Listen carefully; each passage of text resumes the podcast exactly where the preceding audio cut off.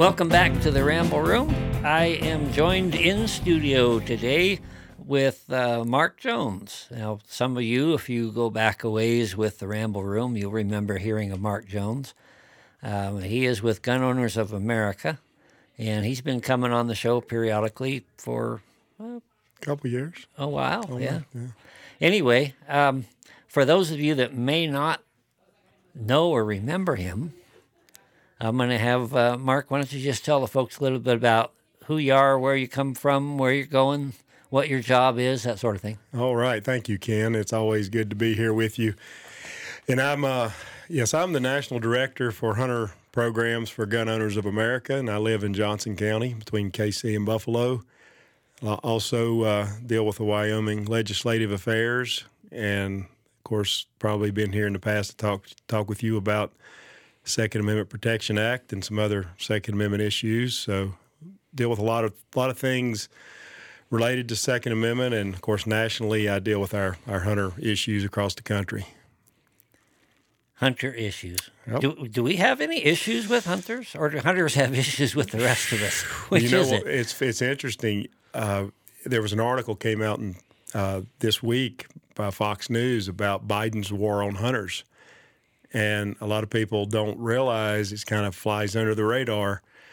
Some of the things the Biden administration is doing to try to um, stomp on hunting rights and hunting opportunities. So, yeah, I, those are kind of things I deal with when I'm not dealing with Wyoming legislative affairs. Well, give us give us an example. What what's something the Biden administration, some of these unelected bureaucrats, are doing to frustrate the cause of hunters? We, one of the big ones that's kind of more is nationally or national in scope is his proposed lead ammunition ban on federal lands, and that uh, proposed ban would initially start on relatively small acreages of national wildlife refuges, primarily in the upper Midwest and the East. So it may not be on the radar of folks here in Wyoming. But the plan is to expand that. Uh, federal officials have already leaked their intent to expand that to all lands controlled by the Fish and Wildlife Service, which is about half of Wyoming. Well, no, actually, no. The Fish and Wildlife Service only yeah, controls well, national wildlife well, refuges, so that's about three million acres around the country. Okay, but the, the yeah, the insidious thing will yes. be if they when and if they expand it to U.S. Forest Service or BLM, which would be half of Wyoming. Right. Yes. Right. Once once they get the camel's nose in the tent door they're not backing out. You, you just got to draw a line in, with zero tolerances about what it comes to. Absolutely. And the ban is uh, to make sure folks understand because a lot of people are used to the waterfowl uh, regulations related to shot shells. You know, everybody shoots non toxic shot now, steel or bismuth, and that's been in place for 30 years. This has nothing to do with that. They're trying to phase out lead bullets like we all use for deer and elk and pronghorn lead shot shells like we use for turkey hunting or quail hunting or grouse hunting. And just or, target practice and, and, and it will enjoy, and, yeah. and that's the other thing that t- target shooters who shoot on federal lands should be aware of that they will they will phase out lead ammo for target shooting if if this ban is allowed to go forward and if it is expanded like we expect it to be to additional lands from where they're originally starting. So, what's their excuse? Now, we know that this is just a means of, of curtailing Second Amendment rights, but what excuse do they use? What danger does this lead laying on the surface cause, if any? That's a great question, Ken. And the, the Center for Biological Diversity, which is a far left environmental group, sued the Biden administration. And rather than and the lawsuit was based on poor science, flimsy science, something we've seen a lot of in the last few years in this country. And rather than fight the the um, the lawsuit, they settled immediately. The Biden administration just settled and, and caved to demands. And and actually, Gun Owners of America, my employer, we we we wrote an extensive document last summer, and I'm a certified wildlife biologist, have been for three decades, picking apart their argument. That essentially, to, to boil it down, there is no science to support the claims of the Center for Biological Diversity.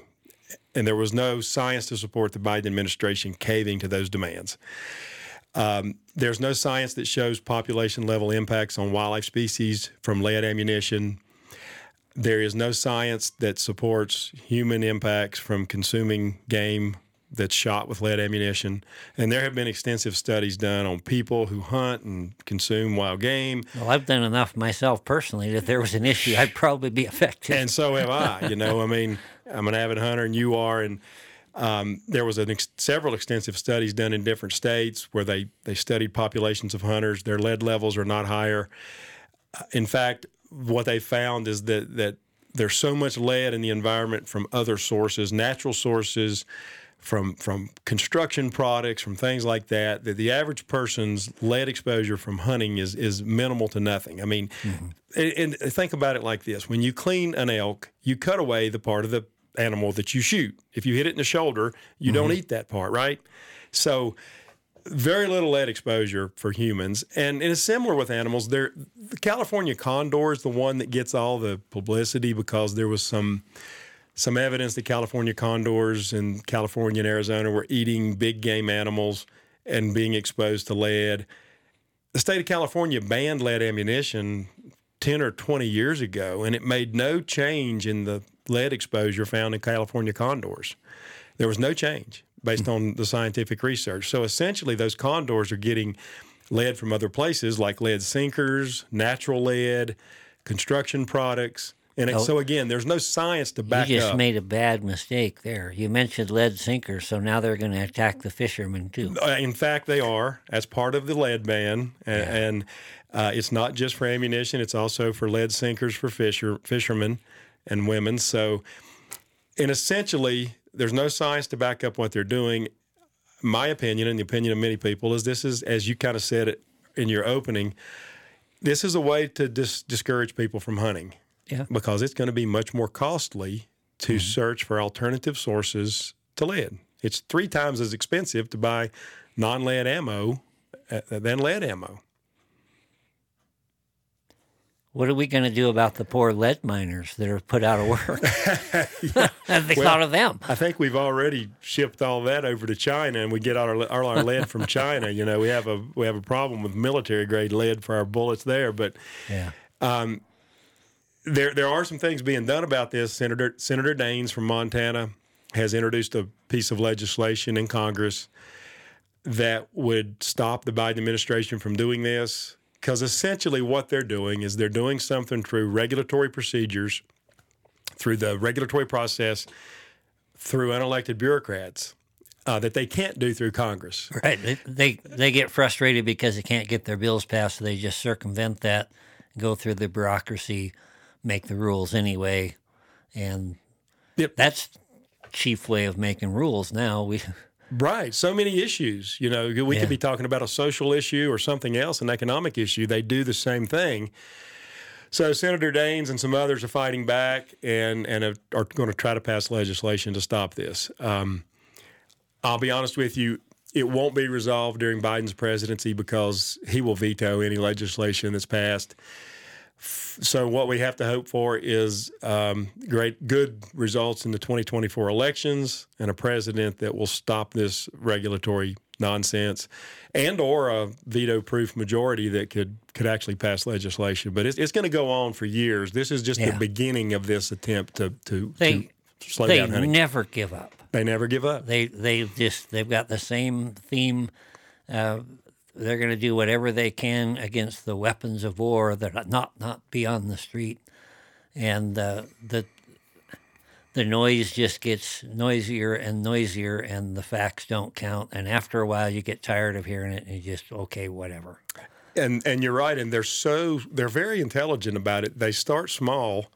They always incrementalize things. You know, if the average hunter or, or recreational shooter in in the West and the South this is not on their radar screen because mm-hmm. the initial proposal is for small areas in in the Northeast and Indiana and some other places.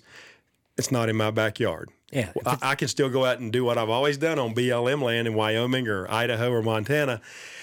But as you know, as you and I have discussed off offline, it's the camel's nose under the tent. They're going to start small and one of these days they're going to try to stop this Yeah. on hundreds of millions of acres of, of BLM and Forest Service lands and effectively put half the country out of a place to shoot or hunt.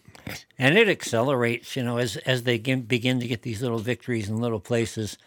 It, by the time it's a little bit about the the frog in the hot water. You know, by the time it really does affect you personally, th- they've got so much momentum that we can't slow them down. So mm-hmm. we need to pay attention. We need to be pushing back at every step, even if it sounds like it's just a little thing. Uh, the little things matter. Absolutely. And and I would say to folks that are listening, you know, most of your listeners are in Wyoming, I assume. You may have some in Montana. We got some in Australia. There's some in Australia. Well, they don't help us much with No. that unless they. but but I would say to the listeners, contact your your Congress members of Congress and your senators, and tell them to support Senator Daines' effort Right. to stop this nonsense. And I think that I'm, I'm pretty sure that that Lummis and Barrasso and Hageman are all on board. They're they're fully opposing this. Um, but it wouldn't hurt hurt to give them a call, send them a letter, and and, and give them a pat on the back and say, keep Yeah. fighting this overreach. Let them know you're paying attention. You're paying attention and thank them for what they're doing to fight back. From a leg- legislator's perspective, that's something that I notice is that I see the letters, the emails, the, the whatever, phone calls coming across my desk. It tells me what the people are concerned with. Mm-hmm. And it's as a legislator too, you they're only you only got so much so much energy. Mm-hmm. There's only so many things you can focus Right. on. You know, you and I took a couple of bills together and, and fought those. And at the same time, there were several other bills that I wish now that I had had a hand in, but you, you can only do so much. So you you want to get that that up there. The small things matter. Absolutely. Some of the big things matter too. Now, you mentioned that you're a wildlife biologist. Mm-hmm. Can you tell me, just off of curiosity, how long does a grizzly bear live? We're all waiting for three ninety nine to come out of hiding and see if she's see if she's going to have cubs with her again. Yeah. Tell us a little bit about grizzlies. Yeah, well, you know, grizzlies can live well into their 20s or 30s if they're not, uh, you know, harvested or killed in some type of um, man man-made event. Um, and, and as you know, grizzlies are thriving in Wyoming. They met federal recovery goals you 20 know, years ago. 20 years ago, exactly, 2003. That's another interesting issue, you know, speaking of federal overreach, and that's w- another one we've got involved in over the last year or so. Um, Senator, uh, Representative Hageman has introduced a piece of legislation that would force delisting the grizzly bear. And the reason she did that, um, and the reason that's important, is because effectively activists are weaponizing the Endangered Species Act to stop grizzly bears from being hunted. Grizzly bears met federal recovery goals 20 years ago. They should be off the endangered species list. They should be under state management. I mean, that's the way our law works in the United States. I, th- I think we have something right now. It, correct me if I'm wrong, but about three times the number of grizzlies that they said would be their target. Well, now we've got an, an overpopulation problem. You've got them wandering out, attacking livestock. There was one just the other day shot out by the highway, just out of Cody, I believe it was. Um, the more and more issues, and the people that are so passionate about grizzly bears, I think, have honestly never tried to make a living mm-hmm. around them. Absolutely. Um, even as a cabinet maker, I've had issues doing doing a kitchen in the town of Wapiti, which is just east of Yellowstone, and it, they family that I was working with had an apple orchard, and you had to pay close attention every time you walked out to the truck because the grizzlies like to come down into their yard, mm-hmm. and it's it's a, a difficult thing to work with. Now, if if we can push back, if we can begin to shoot in certain areas or in mm-hmm. certain seasons, then they regain that respect for man, and we can live a little more peacefully. But if nobody ever harasses them, they just move wherever they want to go, and they are a big, dangerous animal. Absolutely. And, you know, to some of your points, um, the grizzly bear population estimate now is pushing 1,100 animals. The originally recovery goal that the federal government set was like 400 or something. And as they tend to do, they move the goalpost, they change the Yeah. rules. Uh, grizzly bear, the, the demographic monitoring area is the area that the federal government said was suitable grizzly bear habitat. We have grizzly bears 65 miles outside the demographic monitoring area now in Wyoming. And that would be unsuitable Well, habitat. according to the federal government's own data, right. the DMA is suitable habitat. We have them 65 miles outside that area. In 2021, which is the last year for which good data is available, uh, government officials killed 29 grizzly bears in Wyoming alone. This doesn't count Montana and Idaho. They killed 29 bears in Wyoming alone to protect livestock and human safety. Paid, taxpayer funded government employees killed 29 bears in Wyoming in 2021. If the grizzly bear was monitored the way American law it says it should be mm-hmm. by the state, if grizzly bears was managed by the state, the state of Wyoming and the state of Montana and the state of Idaho would shift that mortality from paid government killers to uh, very happy recreational hunters who would pay thousands upon hunters. thousands of dollars Yeah. for the opportunity to hunt a grizzly bear one time in their life. Yeah. So that's that's the, really the nonsense that we're dealing with in this country. We're spending millions of dollars to keep this bear on the endangered species list. We're spending hundreds of thousands of dollars to have government killers kill the ones that are out of control. And we could be managing these things at the state level like we do bighorn sheep and mountain lions and moose. And, Don't and- say mule deer. I'm not going to say mule deer, but we could be managing these things like, you know, high profile big game with a once in a lifetime hunting opportunity and actually be bringing in revenue. And we would still have the same, we would Yeah. have thriving grizzly bear populations. Yeah, it's they're going to make the same determination as to how many need to be euthanized, Sure. taken out of that. Right. But rather than just being wasted, we're going to have somebody pay us big bucks to come do that for us. Exactly. Yeah. It's it's it's really it's such a convoluted mess that bears will die one way or the other. Mm-hmm. But we can be managing these with with by the, the states managing the hunting opportunity. And and that's what uh, Congresswoman Hageman's bill would do is force that back to the states. It's called the Grizzly Bear State Management Act. I think that uh, Senator Lummis has now got on board with a similar piece of legislation. Um, so this is another case where you can contact your representatives and your senators and say, we support this effort, even if you don't care about grizzly bears. It's, it's the principle of the matter that we're spending taxpayers' money to keep an, to, to weaponize the Endangered Species Act.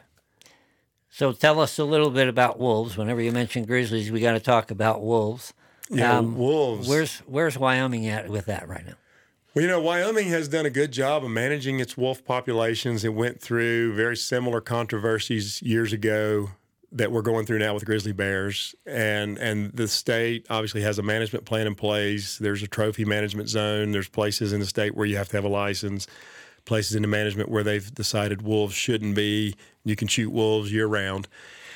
The biggest threat that I see right now for the state of Wyoming is this Colorado reintroduction because the state of Colorado has decided to reintroduce wolves. They're going to bring an endangered species into an area where they don't currently exist. And the far left groups have already sued to stop wolf hunting and coyote hunting in on the Medicine Bow National Forest in Wyoming because a wolf might come from Colorado to Wyoming, Yeah. where we have lots of wolves, Yeah. and get shot. Yeah. So more of the, lud- the kind of the ludicrous nature of the way we manage wildlife at the federal level, um, and, and it, it really cheapens the Endangered Species Act. I know that, you know, the Endangered Species Act was was brought into place in the early 70s when there was a good purpose at the time, but we've cheapened the intent of it when we use it.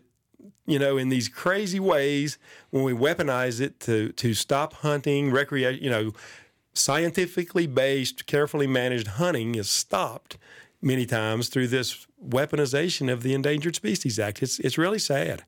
And it's based it's based on a, a bit of a lie anyway. When they brought these wolves back into Wyoming years ago, uh, they weren't indigenous to the area. Right. They brought Canadian wolves. Right. Yeah. And so now in Colorado, Wyoming Governor Gordon just came out the other day and said that uh, we weren't going to give any, provide any wolves for Colorado. And he mentioned a couple of things which were mostly just malarkey. But one thing he did say that is a concern is these wolves then, if they transplant them from Wyoming into Colorado, they're still fairly close to their home territory, and there's reason to believe that they're going to kind of travel back there. Well, that means they've got to travel through areas where we don't want them, Right. and and they're just going to cause an issue. So Wyoming right now is saying no. So they're looking to Washington and Oregon. Mm-hmm. I don't know. You're the biologist. I'm not the biologist, but those wolves up there, isn't that another an entire another species? I think they were brought from Canada, and, and I'm not sure what part of Canada. So probably larger than the native wolf that was found in the Central Rockies. Yeah. Um, there's certainly impacts to worry about with big game populations. If if you're a, a, a deer hunter, an elk hunter, those wolves are going to have an impact on that. So. It, it, and it's really kind of crazy as a biologist. You know, I, when you watch what the federal government does, they did the same thing with gray, gray wolves in the Great Lakes states. They did the th- same thing with the red wolf in North Carolina. They they brought it they brought it in and said we're we'll have a population goal, and we'll keep it on federal land, and we'll help you when it gets off federal land and eat your goat or your dog or your whatever, mm-hmm. and then the populations thrive and they do better on private land sometimes than federal land, and then the federal government changes the rules, and the people that live there get mad and have to deal with the consequences of what's going on. It's it's it's a really convoluted way the federal government has of managing these species. And the states do a much better job. They're much more responsive to the people and the citizens, uh, people that have to live with these animals The, the people in the state in the state. are closer to those agencies. You know, we we know our game wardens around here. They they know us, and so there's a little better response. We had a what everybody thinks is one of the toughest winters ever. Um, I can remember a number of weathers. We may not have had quite the same number of inches of snowfall, but I can remember a lot of rough winters in the 70s. Mm-hmm. And uh, we had a pretty good kill off of primarily of deer and of pronghorns. Elk, elk seem to have survived pretty well. But I read just the other day that they're talking about increasing the quotas for taking predators, including mountain lions. Mm-hmm. And a lot of people think, oh, we don't, you know, we don't have very many mountain lion in Wyoming. But uh, the last few years, we've seen a lot of encroachment in places where you didn't normally find them. Uh, can you tell us anything about about lions? Is there a plan uh, to limit them or anything that you know about? Yeah, I did read where Wyoming Game and Fish was going to raise some the predator quotas in some of the hardest hit areas to try to protect fawning mule deer and and pronghorn and things like that. And I don't see any problem with that or anything wrong with it. I think that as generally that kind of thing doesn't work as well as you think it's going to. Um, it's not always easy to target the uh, predator that's killing that that's Right. targeting in on killing Right. fawning female ungulates or their offspring. So it tends not to work that great, but it's it's there's nothing wrong with it. I mean, mountain lion populations are thriving. Um, so if we kill a few more lions and it saves a few more deer, okay. But I, I don't think it's going to be a panacea and actually help our deer populations bounce back overnight. Uh, um, it's going to take several years of good fawning weather and milder winters before we probably see populations come back and permits come back to what people are used to. We had a really interesting discussion, at least it was interesting to me, on the House floor on a bill that would permit, I guess you would call it chasing Chasing lions. lions in order to train the dogs, Mm-hmm. and that this could be done, that it broadened, I don't remember the specific details, but could be done um, over a much greater period of the calendar mm-hmm. to do that. And, you know, my first reaction was this is going to be a good thing because it puts more fear of men into the lions mm-hmm. and it keeps them prone to stay in their own territory and not in mm-hmm. our backyards and our cities. But it was brought up by some folks over in the northeast corner of the state who live around a lot of lions and do a lot of lion hunting that these cats are wickedly smart. And the more they're chased, the more tricks they learn. And it was actually suggested that they were going to get too smart and they would make themselves more difficult to be, to be killed. Any, do you have any background with that? Mhm, Yeah, actually, more with bears than lions in states that hunt hunt bears. I, I managed bears in some other states and, and worked for a university, you know. But yeah, there is some validity to that when you, you have chase seasons for these predators, and a chase season you, is when you don't kill it. Right. Sometimes you train it to learn to get away from the dogs, and then when it comes time for the actual season when you harvest, sometimes they're harder to take. There is a, some validity to, validity to that, and I. Uh, I did speak with some of those folks in the Northeast about it and found it very interesting that they weren't sure that it was a good idea over there to teach those Right. cats any more tricks. Right. So I guess we'll see what the results of all that are and how things shake out. But um, you know, lion populations seem to be doing pretty good in Wyoming. Everybody you talk to, you don't see a lot of lions, but you see a lot of lion tracks and evidence of kills and things like that. And they seem to be doing pretty good in most of the state. So I want to bring up another topic briefly. Um, uh, growing up in Wyoming, spent a lot of time over in the area around Shell where my dad lived and spent quite a bit of time at his place. Mm-hmm. And behind his house at Shell, you could leave the house and walk up the W, walk up Sunlight Mesa, that area. And all day long, you'd never be out of sight of mule deer. Mm-hmm. Everywhere you look, there are mule deer. The trails were beat to powder like baking powder, you know, just with so much mm-hmm. traffic from the mm-hmm. animals. Over the last maybe 10 years, they're gone. Mm-hmm. We have CWD, mm-hmm. chronic wasting disease. We have hunters who the only thing they want to shoot are the big muleys. Mm-hmm. What does that do to the population? Is there an answer to satiate the hunters? Mm-hmm. Tough question. Yeah. Well, you know, it's interesting you brought that up. The mule deer are declining in most states. There are, there are some areas of some states that are an exception, but mule deer are declining throughout a lot of the West. And I would say about 10 or 15 years ago, uh, state agencies and universities began to realize that and start major research projects into the reasons behind that decline. And there's a lot of theories. None of them have they're- haven't found the magic bullet yet that explains it. Uh, predator populations may have increased in some of these areas from back in you know many years ago. We pers- we persecuted predators a lot more than we do now. I mean, you you probably remember growing up. Yes, I do. There was a lion track nearby, somebody got after it and it might end up dead. There are more predators. There's probably more lions, more coyotes. There's wolves. There's things that we didn't have years ago. Um, but another factor that's being found in the research is declining habitat. You know, we've lost a lot of mountain mahogany and a lot of the, the browse that mule Right. deer prefer. There's also a question about whitetail and their impact. We know they sometimes hybridize with muleys, tend to be more aggressive. That could be having an impact in certain situations. I, I just want to touch on that for a second. Sure. When I when I grew up, you hardly saw any whitetails anywhere. Mm-hmm. And now around, especially the Sheridan area, there are far too many whitetails mm-hmm. than there should be. Mm-hmm. And you would think because they're a smaller animal that they're probably going to be the one to get pushed around. Not mm-hmm. the case. Mm-hmm. They're, they're very aggressive.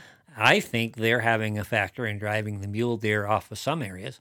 They don't necessarily take to the same habitat. Muleys, as you said, they need they need the sagebrush, they need the cedars, and and those types of plants. Mm-hmm. Um, but but that's a factor. Mm-hmm. And I look at you know it's it's no secret to anybody listening to this that my granddad used to be the head of the Wyoming Game and Fish, mm-hmm. and I would love to be able to pick his brain about what has gone wrong. Because from my perspective of watching some some of what has gone on in Wyoming with game populations over the last 40 years, everything's up. I shouldn't say everything. I should never say it like that. Things are screwed up. Oh, The yeah. populations of the animals that we want are threatened, they're dwindling, And that area and Shell that I mentioned, they still have a general license any deer. Mm-hmm. Why? Yeah, that'd be a good question. I'm asking the wrong person. Yeah, well, you know, and that's game and fish. They make those decisions, and I know they're under a lot of pressure for a resident to be able to get a general license. But the money's in the out-of-state hunters. And the money's in the out-of-state hunters, and boy, it gets complicated. And uh, I know a lot of states are cutting non-resident permits. Yeah. Uh, that's been one of the first common responses, and and that kind of makes sense. You you you you try to protect your residents first, then but that hurts revenue, and it takes revenue to do research and figure out problems. It's it's a hard issue to handle, but it's it's fascinating to me that it's not only Wyoming. It's it's you know Yeah. it's western North Dakota, it's western South Dakota. It's almost everywhere. Mule deer are declining. There are some exceptions, and maybe we ought to be looking at those areas and see mm-hmm. what's different about those. Maybe there are places that don't have whitetails. Maybe there are places I don't know, you know, because we mule deer found in 15 or 16 states, but there's definitely an issue, and they tend to be, as and you know, you've been around them longer than I have, uh, a little more secretive than whitetails. I mean, they they're in the open so you can see them, but they don't like people. Whitetails live in Sheridan, live in Buffalo, live in your backyard. Muleys are a little different animal, and uh, not as aggressive, and so it's it's certainly a conundrum. Well, we need to get somebody from the game and fish in here so I can chew on them a Chew little Chew on bit. them about mule deer management. but you- and uh, Your job Yep. is is representing and defending the the sport of hunting. right across the country. And, and you know, until probably the last 25 years, nobody would ever think of going out with an AR-15 for hunting. Mm-hmm. And yet, you know, I I have one that's uh, right. Well, right before the boating accident, I had one. Before you lost them all. Yeah, that was that was a 308, and it's nice to shoot a high power, large caliber rifle and not feel the recoil. Mm-hmm. Um, it's a little bit heavy to carry around and, and hunt like that. Um, what what kind of uh, of an intersection are you dealing with with hunters and wanting to use modern sport rifles versus the pressure to get rid of these weapons of war? Yeah, good What are you question. seeing? Well, one of the things that we've seen is that the AR platform is the most popular rifle in America now, and and has been now for a number of years. And a lot of that popularity is being driven by by sporting uses, and it kind of surprises people. But you know, deer hunters, uh, prairie dog shooters, groundhog shooters back east, just having all you know, as you well know, you can take them apart and put all different bells and whistles on them Yeah. and kind of make whatever you want out of them. It, it, it's like Legos for adults, and so it's it is the most popular selling rifle in America, uh, and has been for a while. Um, and when you see it it labeled as a weapon of war or labeled as an assault rifle, it's kind of frustrating, you know, because uh, there are other more effective ways to do to to uh, shoot people, as you Yeah. well know. Yeah. Uh, it's not anymore more or less dangerous than other weapons, and it's just been demonized by the left. That rifle has, Yeah. uh, but it's become America's rifle in many ways. And that the most common caliber, the 223, 556, you know, the military thing, isn't even legal for a lot of big game most places, nor is it practical. It's mm-hmm. it's not a valid ground for that. Mm-hmm. So there are a lot of using the same platform, designing a lot of rifles. And as alluded to earlier, it's it's nice to shoot one that doesn't pound your shoulder if you mm-hmm. want, want to go out. And it's also nice if you've got smaller people, whether they be children or, or maybe females who happen to be a little bit smaller. It's nice to be able to handle a weapon that you don't have to be afraid of. Not going to just be miserable to shoot. Yeah. But that's kind of the way it goes about the time you you get to enjoy something, then they've got to find a reason why it's a bad thing. Yeah, yeah, it's crazy, and and some of the legislation that's been proposed uh, would ban, uh, uh, you know, lots of things beyond the AR platform. It would ban, Oh yeah. it would ban your Marlin semi-automatic 22, you know, mm-hmm. that we've had since we were kids. For- and. So, and, and it's interesting in the gun control that the Biden administration pushed last summer, we went through that with a fine tooth comb. You know, we have a federal affairs team that are very good at reading 4,000 pages of nonsense. And the, you could tell the people that wrote it did not understand firearms. They they out they were proposing to outlaw again commonly commonly held firearms that you and I have had since we were children, like yeah. Marlin 22s, and there were other things they missed because they just do not understand guns. They they think there's something magic about a 223 round coming out of an AR platform mm-hmm. that makes it vastly more lethal mm-hmm. than than anything else, and it's it's absurd when you understand ballistics and you understand how that works. Sure. You know, your your granddad's old lever action 3030 was a lot more punishing. Yeah. Yeah. Or your bolt action 30 aught 6. You know, with a 180 grain bullet that you shoot elk with. It's a yeah. much more lethal. And I wish, you know, it's it's kind of a a bad, uh, you know, coincidence, I guess, a bad coincidence that, that the AR, the Armalite rifle. Yeah, that's, it's, it's not an assault rifle. Right. It's very convenient for the Lev that yeah. it's AR. Yeah. That was never what it, it was never an assault rifle. It was the Armalite rifle, right? Exactly. But they have been able to coin that term assault rifle. And I set mine over in the corner. Well, when I had my boating accident and lost mine, before I did that, yeah, I yeah. set mine in the corner one day and I just left it there all day. It didn't hurt anybody. And it never assaulted anyone. It was uh-huh. it was amazing.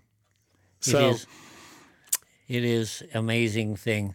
So let's just talk about that just philosophically a little bit. Every time there's another mass shooting, and there does seem to have been a kind of a, a rash of that lately, the first thing, and seemingly the only thing that anybody wants to talk about, is we've got to ban these guns. Okay, so if we take that argument and we just set that aside for a moment and say we're we're not going to talk about the validity of that argument here are there any other factors that could possibly be affecting society to increase these numbers of use their term mass shootings mm-hmm. what what thoughts do you have on oh, that yeah. well there are a lot as you know uh, there's obviously the mental health angle and a lot of these most of these shooters are on some type of drug once mm-hmm. once you get past the media talking points and the initial reaction, when you finally get all the facts in and look at it, long after the media has stopped talking about it and they've moved on to something else, most of these people are already identified and on some type of, psych, of psychiatric drug. Um, many of these people are on the radar of law enforcement before this happens. Many of them have already broken multiple laws and not been um, handled by law enforcement for whatever reason. Never even been punished in accordance with the right, law. Right. In they, most of these cases, almost all of them. And so it's so disingenuous and so wrong for the media and the left to immediately call for more firearms restrictions without being willing to address all these other issues. You know, the first thing they want to do is ban AR 15s. Mm-hmm. Well, the people, you know, criminals by definition don't follow the law. Crazy right. people who are going to hurt people don't care anything about the law. So it, it really frustrates me that we can't have a, an intelligent conversation about all these other factors. And and then when when you speak specifically of schools, this one's really near and dear to my heart because I've been talking about this for years. You know, we have 16 states that that have a provision in their state law that would allow for armed teachers and staff. Now, I have to be careful because that doesn't mean every teacher and staff member in that state is armed, but it lets the school district make that decision. 16 states, Wyoming's one of them. In, in a school district with armed teachers and staff, we've not had a mass shooting. And everybody needs to stop and think about that a minute. We've not had a mass shooting in a school district with armed teachers and staff. Now, it might happen. Mm-hmm. God forbid it does. But that is a deterrent. And the media and the left refuses to even speak about arming teachers and staff. Because you know, I can't really I'm not a psychiatrist, I can't and I'm not a doctor. I can't control these issues with mental health and drugs and all these other factors. But one thing that we can do is we can put a person in that school that loves and cares about these children and is willing to protect them. And people say, well, you'll have accidents and you'll have carnage and all that. We have 16 states that already do it. 33% of the schools in Texas have armed teachers and staff. In the state of Utah, all teachers and staff can carry if they choose to. We're not seeing incident and have been for 20 years mm-hmm. in Utah. We're not seeing incidences, uh, uh, bad incidences. We're seeing responsible people there as a, a, deterrent. So why can't we have that conversation as a society about how we the Israelis do it? They protect their children, you know. But the left refuses to talk about that. All they want to do is disarm law-abiding people. Yeah. So I think there's another factor that I want to just touch on. Uh, you and I are both men of faith. Mm-hmm.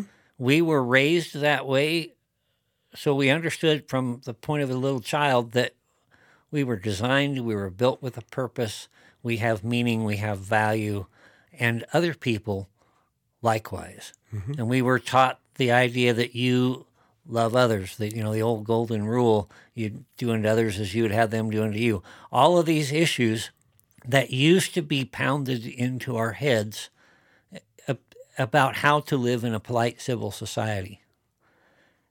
And now we see a culture that bristles at any suggestion that there might be a God, that there might be a purpose. You merely evolved out of the primordial ooze. You're going to go back into it. Nothing means anything. Uh, global warming or whatever they call it this week is destroying the planet. You'll probably never even make it to age 50 because everything will be all screwed up. So, what's the point? Mm-hmm. And we don't talk about the effect of the brainwashing going on in public schools, how that affects mm-hmm. people's mindsets. Oh, yeah. We don't talk about, and I read an article just the other day about violent video games. And this article mm-hmm. I, I don't know who paid for the research, but the research could show no correlation between any of these things and the violence. But all of these things together, when you have a culture that glorifies violence, that devalues human life, these are all factors and they need to be discussed right. as well. They need to be explored. But no, we don't want to touch those. We don't ever want to talk about any of those things. And if we do talk about mental health, the only way we want to talk about mental health is through a secular humanist perspective mm-hmm. where there is no God. You can't have, in my mind, in my opinion, which is always right, you can't have good mental health, a good self esteem, without a good moral base and a respect for something greater than yourself. If there's nothing greater than yourself, you're like God. Mm-hmm. And that, I think, is a, the key in a lot of these mass shooters' heads is they seem to feel like they have the right, they have the authority, they have the power to go in and do whatever they want to do mm-hmm. to anyone else, mm-hmm. and it doesn't matter. Oh yeah, I think you're spot on, Ken, and and and as you said, I'm we're both men of faith, and you know our country was founded on Judeo-Christian values, and when you and I were in school, I'm sure you were like me. You know, I had a firearm in my vehicle in the parking lot. Only one? Sometimes more. I remember oh, taking yeah. them in and showing them to the coach. I, did. I had them in my locker. Yeah, and and the most of the young boys there had a gun in their vehicle and carried it in the school occasionally to show someone. And we never thought about no. using it to hurt anybody because we were raised with that the Christian value set that you did respect human life and yeah, there's there's another side of that. Probably you had a similar experience. About the time I got to be six or seven, my dad gave me a little 22 rifle and took me out and had me shoot a cottontail. Mm-hmm. And when you shoot a cute little thing like a rabbit, mm-hmm. and you watch it die, mm-hmm. it does something to you. Oh yeah, yeah. And the the same thing when you when you take any big game, well, except turkey, I wouldn't mind that at all. now come on now, I love turkeys. but you you gain a certain respect for the lethality, for Absolutely. the power of that thing that you hold, mm-hmm. and to me, in instead of telling kids constantly guns are bad, guns are bad, we need to have a high school PE course like we did in the old days. Mm-hmm. So we're going to go out and we're going to learn to shoot. You're going to mm-hmm. learn to handle a firearm. You're going to learn to handle it with respect. You're going to shoot some things and watch it get destroyed to have mm-hmm. some respect for what you're messing with. When you watch all this stuff on TV and it's just bang bang and stuff blowing up, it it, it becomes uh, surreal and you're desensitized. And you know, people say, "Oh, you're just you're just a gun lover or whatever." You know, I've been to combat. Yeah. I've seen what happens when a human being is struck with a firearm. hmm That changes you. Oh, I bet it does. Yeah. And I have more respect for that than anything, which is why I really, really despise the idea of what's going on in these shootings and that their only answer is a knee jerk reaction that is not even a band aid. No. It's, it's ignoring the real issues. Yeah, you're right, and it's not even an, an intelligent response. If No. you know, if you stop and think about all the factors we've just discussed, um, more restrictions on purchasing and slower wait, more waiting periods, and all this other stuff, it's not even an intelligent response to the problem. You're not getting to the root of the problem. You're going to make it harder for Mark Jones or Ken Pendergraft to go buy a weapon.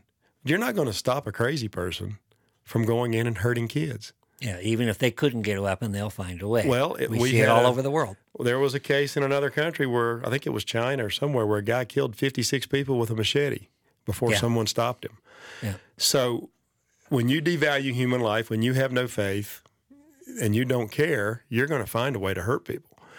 And you're absolutely right. We have to, you know, my dad, he's still living, uh, good, you know, my best friend. He he told me many years ago one of the biggest problems this country ever had was when they took God out of schools. And you stop and think about that. You know, it, it's kind of related to your point. We devalued human life. We told people there was no God. We we raised kids not to believe in anything greater than themselves. We give them these video games where you blow people up. You know, I don't let my kids play that crap, but and and, and they they it desensitizes you to death. Yeah. It's ridiculous. Yeah, and they've never really lived. I, my daughter, whom some of you remember from the early episodes of the Ramble Room, they moved over on the other side of the mountain, and they've kind of taken up. She calls it a farm, um, but th- they've got a bunch of chickens. They've got. I think they're going to add some some pigs and some other things, but part of living in that condition with a number of animals is death. And if you have enough animals, death's going to be pretty frequent. Mm-hmm. and the kids grow up with that. Mm-hmm. They understand. You know, I I had livestock. We've had uh, all different sorts of experiences where you're actually being around death. Mm-hmm. We've we've sterilized our culture. Oh yeah. Now, when grandma is on her last leg, we put her in a home somewhere. We might go visit her or something. She doesn't die in the living room with everybody surrounding and, and helping her out. Yeah. We have made so we don't even understand the basic fundamentals of life and death. No. Well, and most people think that meat comes from a grocery store. Yeah. They have no concept. You know, I, I run into it as in my role as a as a director of hunting programs. You run into people that are opposed to hunting. Yeah. They're perfectly okay with going to McDonald's and getting a hamburger. Yeah, cows are not as pretty. I mean, cows are not as pretty. you know, so it, it's this idea, this desa- the sanitized version of life. You know, Yeah. Yeah. I would. I think there's something more honorable in some respects about taking a deer and harvesting it and butchering it and bringing it home uh, than than taking a cow from a feedlot. And My dad, as a young man, I think he was about eight or nine when this happened. He was out walking and he, he saw a mule deer hung up in a barbed wire fence with a coyote chewing its belly out, oh my, and the deer is still alive. mm-hmm. And he said he watched that. And when you, when you think about the natural way that an animal would die, they get sick, they get attacked by predators who are going to drag them down and tear them apart and start eating them before they're dead. Mm-hmm. Dad said he went home and he laid in his bed and he cried and he says, "Oh God, please never make me be a deer." On the other hand, and yeah, there are some bad hunters out there, and there are things that happen where Oh, it's yeah. not going to be that clean. But most good hunters, one clean shot, Mm-hmm. deer doesn't even know what happened. He also then serves to put meat on the table and beautify the home. Mm-hmm. Mm-hmm. Um, one last issue before we close, and Yeah. and you may or may not have. I just read something uh, on the the cow pie to, yesterday, I guess it was, telling people we can't take antlers off of winter kill. Uh-huh. Those belong to the state of Wyoming. How ludicrous is that? You're going to be forced to just let something lay out there and rot. You can't pick it up for your own personal enjoyment. Yeah, is that the position of the Wyoming Game and Fish? That's the position illustrated in that article. So, Really? yeah, Wyoming or Cowboy State Daily ran the article. And, you know, we had the same thing. It, a, a bill came before the House. We're talking about whether or not you could go out and pick up antlers. Right. You know, when I was a kid, that was one of our favorite pastimes to go out. still a lot of had- fun. Yeah, we had stacks of them in the yard from Mm-hmm. various things. And no, those belong to the state. You're not supposed to be able to do those. We have lost entirely our sense of direction and our sense of bearing. Well, and it's a, it's it's kind of back to what we spoke about in the beginning. It's overregulation. Yep. It's it's just nonsensical. It's like, what can we mess with next? Yeah. We have to justify our existence so we can still be here and have a job. And we've Right. already done that. So what do we do next? Yeah, I'm kind of sad to hear that from Wyoming Game and Fish, which I, is an organization I generally think does a pretty good job. But bef- maybe if we have time, I could tell you about one more Biden effort that completely flew under the radar. During the height of the COVID crisis, the Biden administration proposed to restrict the interstate movement of legally harvested wildlife under the guise of COVID needs. Now, I want people to stop and think about this a minute. If you hunt outside the state of Wyoming, let's say you're like me, I have friends that ranch in North Dakota, and I have been going to their ranch for 20 years to hunt pheasants. I cannot bring my pheasants back to the state of Wyoming. If you live in Wyoming and go hunt with your brother in Idaho, you can't bring your deer back from the state of Idaho. That was the proposal that the Biden administration pushed during the height of the COVID crisis. And we fought that in Washington. And I wish that would have gotten, had COVID not, COVID sucked all the oxygen out of the, the room, so to speak, in terms of media, the, the effects on people and whatever. That should have been huge news, though, to hunters and people that care about sensible regulation. They tried to stop that. About half of the hunters in America travel outside their state to hunt. Many of them just go across the state line to hunt with a friend or a neighbor or a relative. Some go from Virginia to Wyoming to hunt elk. They would have stopped that. And we fought that in Washington and that kind of died out. But I just want folks to understand the level of overregulation that we're facing and to be be aware, be vigilant, kind of to your point about this ridiculous thing about not taking antlers off of dead animals. You know, we have let our government get so out of control. And and we need to we need to hold our elected officials accountable and we need to start ra- reeling it back in little by little. Well, folks, Gun Owners of America does a great job. Mark, tell us a little bit about how to, to find GOA, what they do. Yes. Um, I am a member of the organization. I get their emails, I get their information, and I find it uh, very useful from my perspective. Yeah, Ken. So yes, we're uh, we've been around since 1976. We have about pushing 300 mi- or 300. I wish 3 million members in the United States now. Uh, we are often described as the point of the spear in Washington. You know, uh, the the other organization, three letter, they get a lot of the publicity, but we are usually the first to go to court. We've sued Biden a number of times since he's been in office for various, un, you know, unconstitutional infractions. Uh, we're very active in the legislative process and, and helping folks like uh, Representative Hageman with her Grizzly bill, Yep. Senator Daines with his bill to stop this lead ban. And if folks would like to give us a look, they can go to our website at gunowners.org and read all about us. Um, and if you know if you know Ken personally, he can give you my contact. I'm happy to talk to you. And and uh, or you can send me an email. I'll get me mark.jones at gunowners.org. I'm happy to converse with anybody. But we really are fighting hard in the country and in Wyoming. You know, Yes, we're really I'm- involved in the as legislative, as you well know. As a state legislator, I can say that you were no stranger Yes, to uh, Ambush Alley. I think I'm probably I can probably say that I, the last two legislative cycles I've been there more than anybody from any other group, and and but yeah we have really tried to help with conservative pro Second Amendment issues in Cheyenne, and we've tried to stop the the the, the few attempts there have been to go backwards Yeah. there. And uh, we'll be, uh, Lord willing, actively involved in the 2024 cycle. Maybe we can have a conversation about that later. Love to. yeah, I like to hear people when they when they tout my name. Oh yeah. Well, uh, and and you're you are a staunch Second Amendment guy. We know that, and we uh, we got some bills we did not get through this past time. wasn't your fault. You know, there's some folks like you and Mark Jennings and John Bear, and that are strong supporters. But we've got some folks down there that are not strong supporters, and we've got to come back and do some things in the next cycle uh, here in Wyoming.